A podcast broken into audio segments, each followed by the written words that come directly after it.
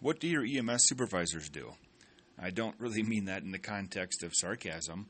Uh, really, in the honesty of, of what do they do? What are their roles? Or do you even have EMS supervisors where you work? Uh, depending on the size of your organization, that may or may not be a fit.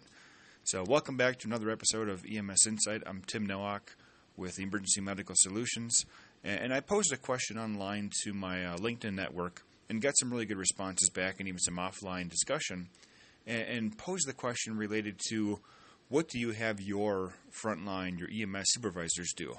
So, on on the, the front or the focus of organizations that actually have titled, staffed, and functioning EMS supervisors, uh, I think there are three primary areas that we see a lot of their use and a lot of their function, and those would be operations, administration, and even response.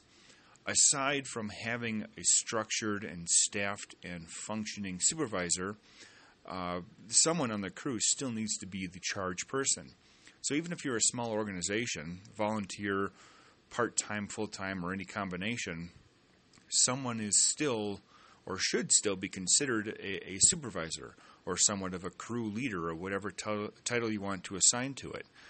And when you look at the context of operations, administration, and then even response, uh, I think when we break it down and we look at some of those roles and talk about some of the roles, uh, there's probably some common ground to it. So when I think about EMS supervisors, and I think from the operations perspective, I see the supervisor functioning in somewhat of a logistics role and a staffing role. I can think back to some of the organizations I had worked for that didn't have the supervisor per se, and I, I felt that they were extremely lacking because of it. Um, even the ones that, that did have this function but didn't strongly support it or strongly have that hierarchy in place, that structure, uh, at least from within, the logistics standpoint, I think, goes a long way. Uh, you know, who who's going to be staffing this rig, and even the staffing function. Who's staffing this rig? Uh, which paramedic? Which EMT? Um, who's taking this call? Who's taking that transport? Uh, when you get back, what's the next thing that's on the docket as far as what has to get accomplished? Or even in house, what happens in house? Who is doing which task or which house chore? Something as simple as that.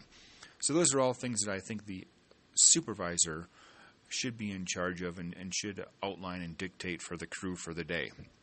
On the administrative side, aside from running to the principal's office with any problems or questions, uh, that supervisor really is in charge of quality assurance, reporting, training, uh, keeping the, the shift legally and, and you know productively intact. I guess is how I see the administrative function.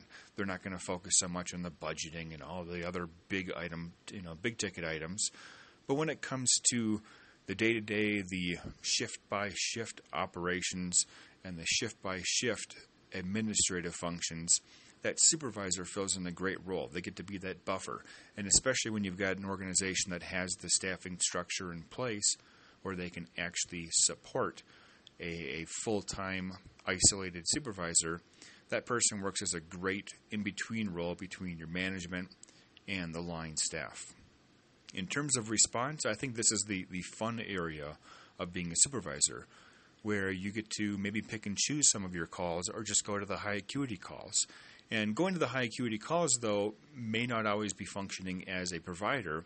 And I would encourage you to, to not focus so much on the provider aspect, focus more on the incident command, the incident management, and the crew resource management aspect of response. If it's the motor vehicle accident or the multiple patient incident, uh, you know, utilizing the unified command system, uh, or even just within your four or five people that are on scene otherwise, being the oversight person to get the big picture, uh, I think that's a great opportunity and a great position for that supervisor. So, between operations, administration, and even the response aspect, I think those are three areas that we can capitalize and use supervisors. Again, whether they're isolated people or whether that's just someone who's who's dual purposing it as the only paramedic or the senior person who's who's running this call, uh, those are opportunities for them to step up to succeed and then to help build some structure into your organization on a day-to-day basis. So if you're interested in this topic or, or anything else related to it, I would really encourage you to subscribe to my new, or, or at least return issue of uh, the EMS Director, uh, which is a publication designed for EMS directors, supervisors, managers, and training officers. Uh, you can find more information there at emsdirector.com. Uh, other than that, any questions, any comments, anything you want to add, or uh, suggestions for future topics, feel free to shoot me an email. Insight at emergencymedicalsolutionsllc.com. I'm Tim Nowak again with Emergency Medical Solutions and EMS Insight, and I'll see you next week. Stay safe.